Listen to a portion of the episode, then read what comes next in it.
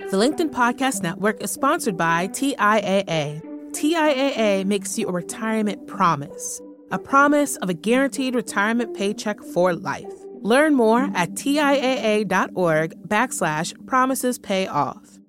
LinkedIn News. When was the last time you were truly present to everything around you without a single screen?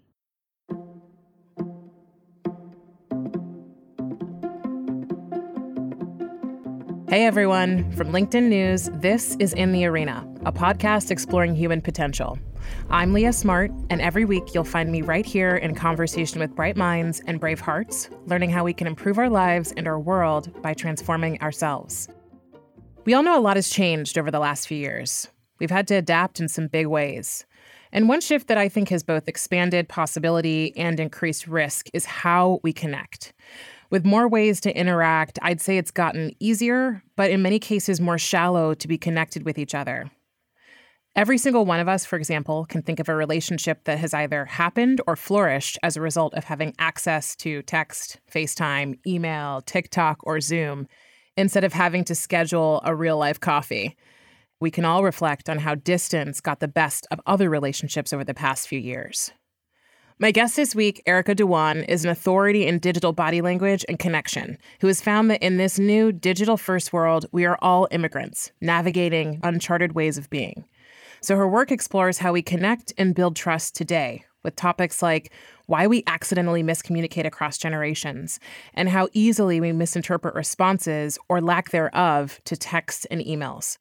With all the new media around us, Erica is sharing how we can best show up while remembering that nothing beats the IRL, that's in real life, experience. Here's Erica. As a mom of two kids who's lived in New York City through the height of COVID, I had my son just five weeks before COVID hit.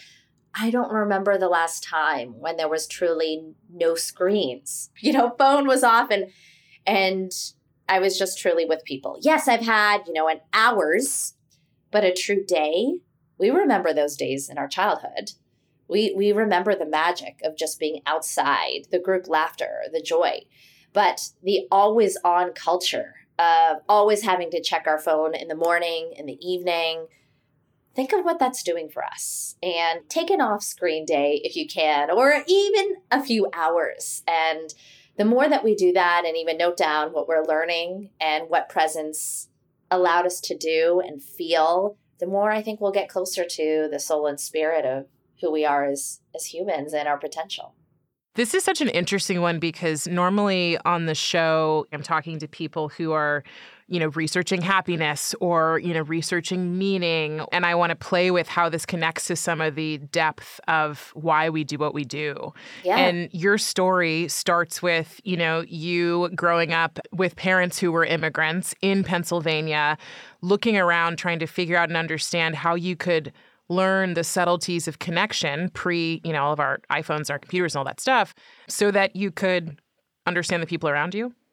So that I could fit in and just belong with mm. the popular girls and the cliques and the you know the challenges that we all face as kids trying to navigate the world we're living in. Yeah. When I think about connection as a kid, I can remember some of the things that you shared, things like trying to figure out, you know, how the popular girls walk with confidence or how the cool kids walk slower and hold their shoulders lower or how you know for me as a kid um, you know i didn't have confidence. And so oftentimes my eyes were averted right? And like the impact that has. Can you just talk a little bit about that? Absolutely. I mean i i grew up as an extremely shy and introverted girl. At home my parents who were indian immigrants spoke Hindi. So when I got to school, I had accented English. I was struggling in this foreign world of trying to fit in. I'll never forget the consistent feedback on report cards saying, I wish Erica spoke up more in class. Or when I was in seventh grade, one teacher pulled me aside and said, Erica, you slouch too much. These little things were things I didn't really understand at the time, but over time really learned that in the world of communication, it's not what we say, it's how we say it. after I got coaching that my handshake was a dead fish style and I needed to be more firm, I quickly fixed it. After I had repeated feedback that I really should lift my shoulders back when I'm presenting, I quickly learned that it wasn't just something I had to do. It actually allowed me to create trust with someone or not.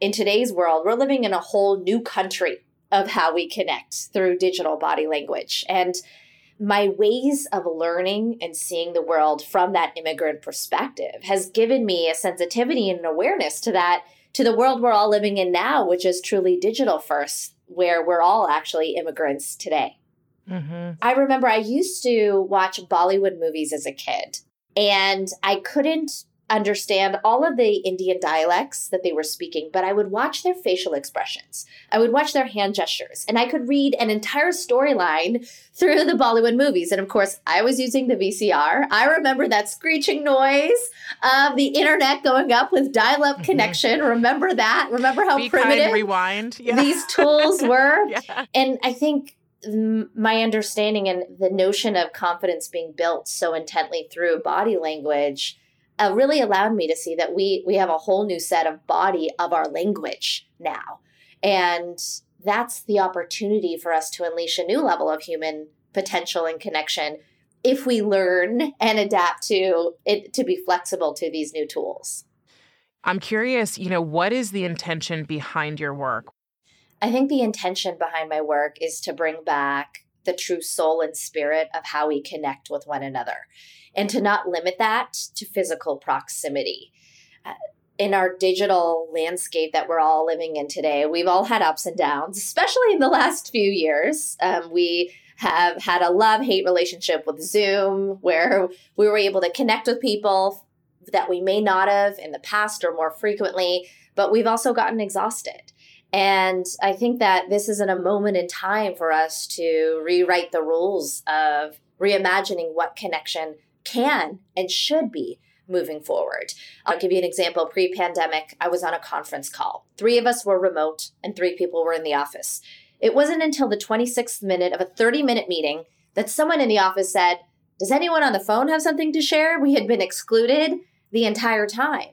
But actually, as a result of our shift in the last few years, that doesn't happen the same way as often. We may be more thoughtful in a hybrid context.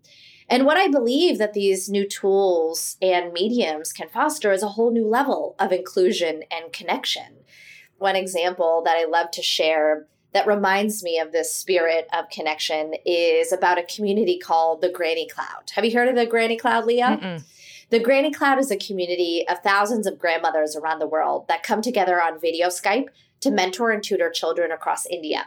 And it all began through an experiment where one professor put computer Wi Fi enabled kiosks in slum villages in India. And he found they went online, they were learning coursework, and it got international media attention. And a group of grannies reached out to the professor and said, How can we help? Now, pre pandemic, I'd argue the traditional response would have been give us more money, buy us more computers. But because of our digital shift and how we can foster human connection, they said, why don't we create a video community where we're connecting and mentoring and tutoring these children? Today, not only thousands of grandmothers are connecting, but the story doesn't stop there. In fact, research is now being done to show that the video interaction that these grannies are having is helping to increase their cognitive ability as they decline in age mm. and are hmm. often idle, isolated, and home alone. So, as, as we reimagine connection, mm-hmm. our digital tools are a, an enabler if we use them well. Mm you started getting me thinking about uh, the book called Ikigai, which I don't know if you're familiar with that, but it's the Japanese concept of basically having a purpose uh, and kind of how you create and find that, and that it can have take many different shapes.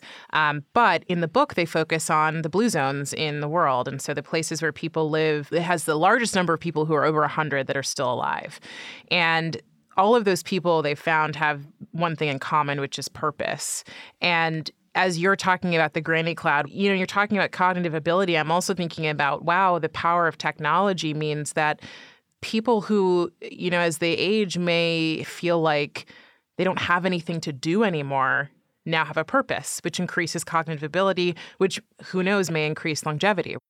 I think that our our shift over the last few years really calls us all in this moment to ask ourselves how will we create a better normal and reimagine how we connect across any silo, any distance, any person using our digital mediums that we now have access to to drive that level of inclusion, purpose, and meaning with each other. Uh, you know, I I've studied the ways that really unique groups have been able to come together in unimaginable ways. Um, one of my favorite examples is from a surfer named Ben Thompson, who hated the sludge in the water when he would surf. And so he was also an engineer by background. So he created a sensor underneath his surfboard that would help track the salinity, acidity, temperature of the water because apparently there's not a lot of data from just on the waves, just off the shore. And then he partnered with climate change researchers and connected his entire surfing community together using these mediums to help surfers gather data that climate change researchers don't have access to in a new and different way. And I think that when we think about purpose and meaning, this is a moment where we can broaden our perspective on who can be part of our purpose. It can broaden our perspective on how we can connect with them, not just one time annually at a big conference, but in a daily medium like the Granny Cloud. And last but not least, uh, I think that it's now truly available to anyone from our cell phone, uh, you know, from our nearest screen or computer, which gives us a whole new set of opportunity. It's not just millionaires and billionaires or people that are app developers that have access to this expansive level of connection. We're going to take a short break. While we do, sink your teeth into Erica's point about rewriting the rules of what connection can and should look like. In the past two years, my rules have certainly changed, and I'm sure yours have too. What I'm guilty of, though, is forgetting to tell people I have rewritten them. So I'm outing myself here to stay accountable. When we get back, Erica explains how to reconsider the negative assumptions of ghosting and why it can help us protect our peace. The LinkedIn Podcast Network is sponsored by TIAA. In the last 100 years, we've seen financial markets swing, new currencies come and go, decades of savings lost in days, all showing that a retirement plan without a guarantee, quite simply, isn't enough. So, more than a retirement plan, TIAA makes you a retirement promise a promise of a guaranteed retirement paycheck for life, a promise that pays off. Learn more at TIAA.org backslash promises pay off. From LinkedIn News, I'm Jessi Hempel, host of the Hello Monday podcast. In my 20s, I knew what career success looked like. In midlife, it's not that simple. Work is changing, we're changing, and there's no guidebook for how to make sense of it. So come figure it out with me on the Hello Monday podcast. I've been a journalist for two decades, writing cover stories for Business Week, Fortune, and Wired and now, every Monday, I bring you conversations with people who are thinking deeply about work and where it fits into our lives, like Microsoft CEO Satya Nadella on growth mindsets. The learn it all does better than the know it all. Or NYU professor Scott Galloway on choosing a career. I think the worst advice you can give a kid is follow your passion. Or MacArthur Genius winner Angela Duckworth on talent versus grit. Your long term effort and your long term commitment are surprisingly important. Each episode delivers pragmatic advice for right now. Listen to Hello Monday with me, Jessi Hempel, on the LinkedIn Podcast Network or wherever you get your podcasts. And we're back with author and digital communication expert Erica Dhawan you know, you recently released an article in New York Times about ghosting, uh, and I love your phrase "digital summons." We're sort of in a place where we are awkwardly fumbling towards how we balance digital overload with, you know, being alive and in person and experiencing life and the term digital summons was really meaningful to me because I've I've shifted, you know, myself. I've shifted in the way that I like to communicate, in how quickly I respond to text messages and to calls, and it's not personal, but it feels personal when I'm not responding. Yeah. I would say since the height of the pandemic, everything has sped up to a hamster wheel status. You know, the eh, pressure to feel like we have to respond to everything as quickly as possible. I believe we need to reframe this whole notion of feeling ghosted or the anxiety we feel when we're waiting to hear back from someone. Uh, we have in person, off screen lives as well. And sometimes we forget how important it is to prioritize that and create boundaries. And for those of you that are feeling this sense of pressure, I think most of us, this is a moment to, to set new boundaries, to rewrite the rules that will allow us to maximize our in person connection and also create the space for our on screen connection time as well. In my article, I recommended that we have to stop calling it ghosting when we haven't heard back from someone or we're waiting and instead call it triaging and not feel as bad if we can't get back to someone quickly. I like to say make sure you initiate and think about three factors when it comes to your messages and which channels you use. The first is complexity. Is this high complex or is it low complex? If it's high complex, maybe don't rush back to try to get a response, a, a message back to someone quickly. Take some time to think about it. Remember, thoughtfulness matters more than hastiness in complex messages.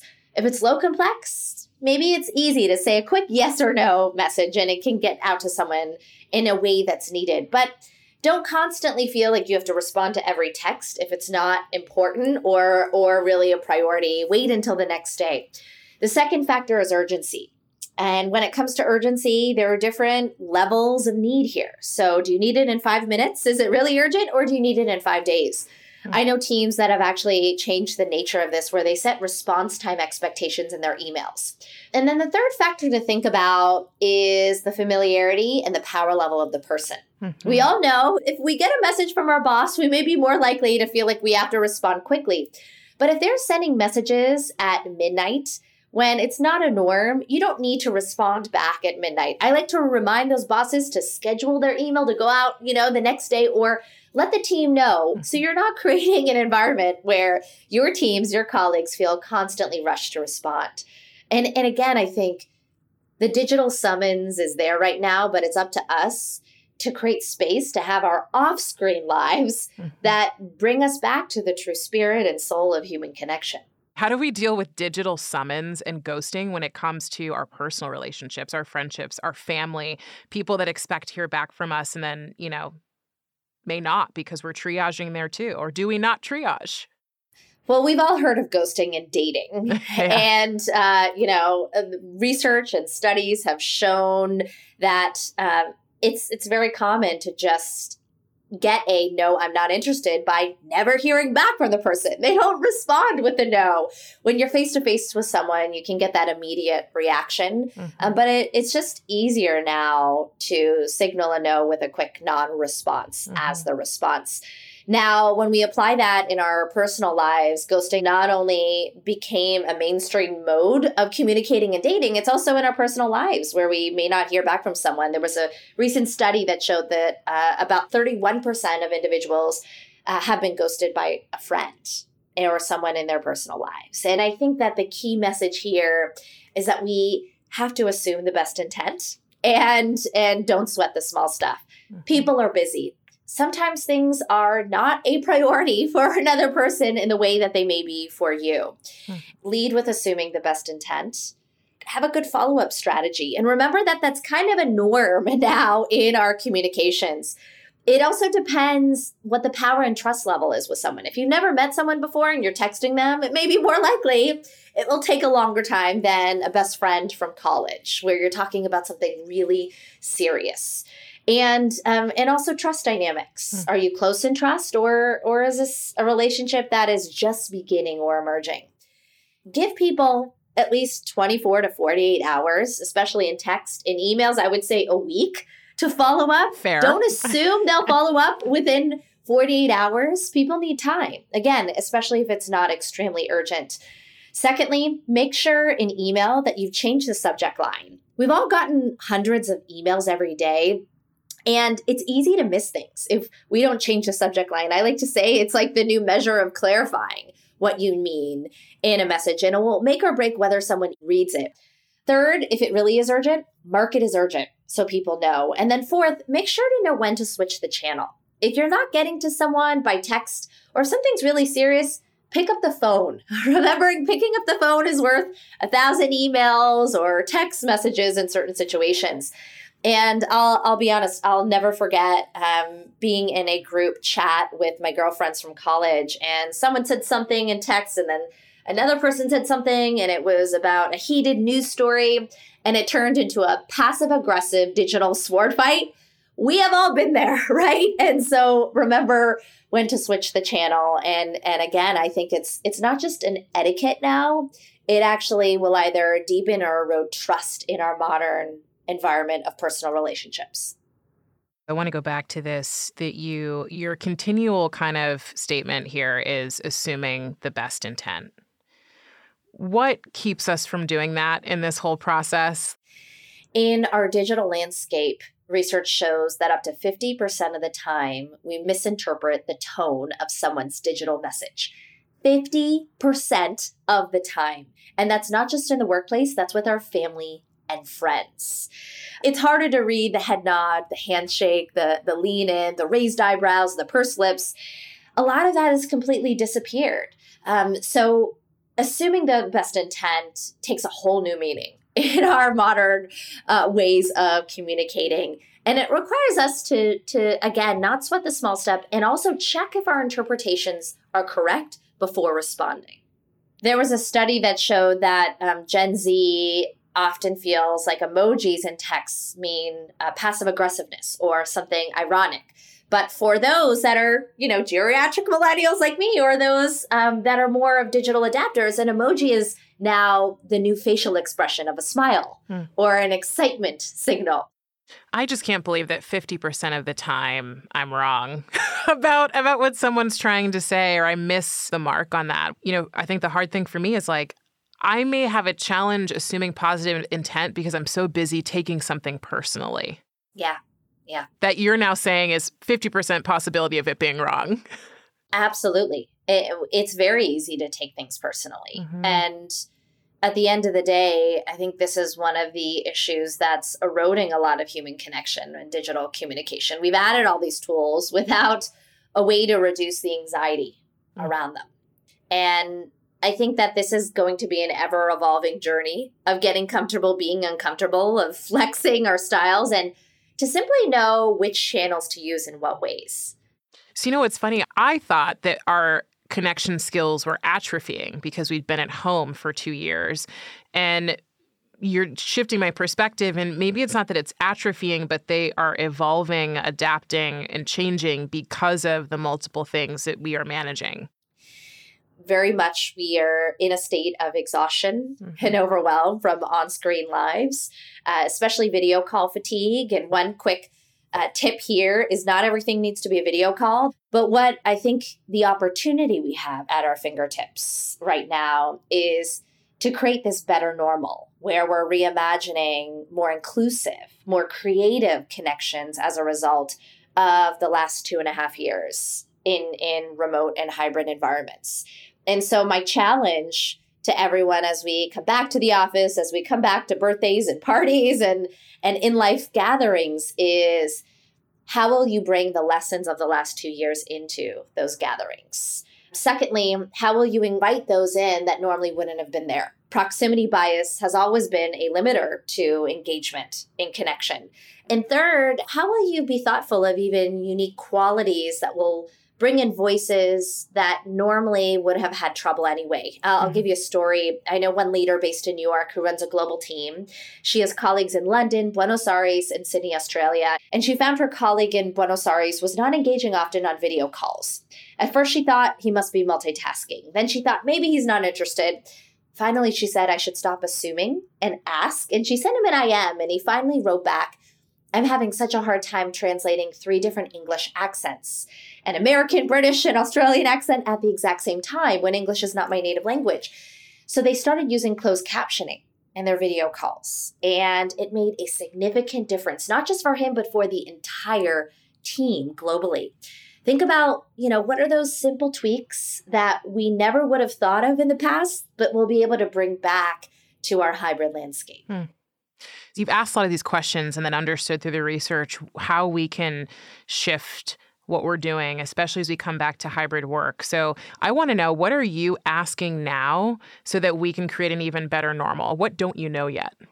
My newest area of research is on the topic of inspiration in our new hybrid global landscape, where so many of the ways that we inspired each other was being physically present mm-hmm. in a room uh, where we could read others' body language and facial expressions and feel their energy. And uh, my next learning edge and area of excitement is to reimagine how we as leaders build a sense of inspiration and connection with our teams, no matter the distance, where we as individuals in our personal lives can feel that sense of in- inspiration. So I'm studying hologramming and how we can hologram into meetings. Um, I'm exploring the next level of whiteboards where teams will have a whiteboard in the room where virtual attendees around the world will add their post-its on the whiteboard at the exact same time because it's virtual and in person enabled. Uh, and, and I'm also thinking about ways that we can create this level of inspiration and physically show our body language in ways that are more tactile, virtual reality, other avenues that will allow us to create more serendipitous and random connections with colleagues, with loved ones, uh, you know, it, within gatherings that we simply would never have imagined in the past, and where our traditional body language bias caused us to tend to sit with who we know, who we like, and often who we looked like mm-hmm. in a room and our, our digital mediums can can fight a lot of that bias moving forward. So that's that's my next level wow. or my learning edge personally. All right erica i'm going to have you answer my three big answers. So the first is better humans are?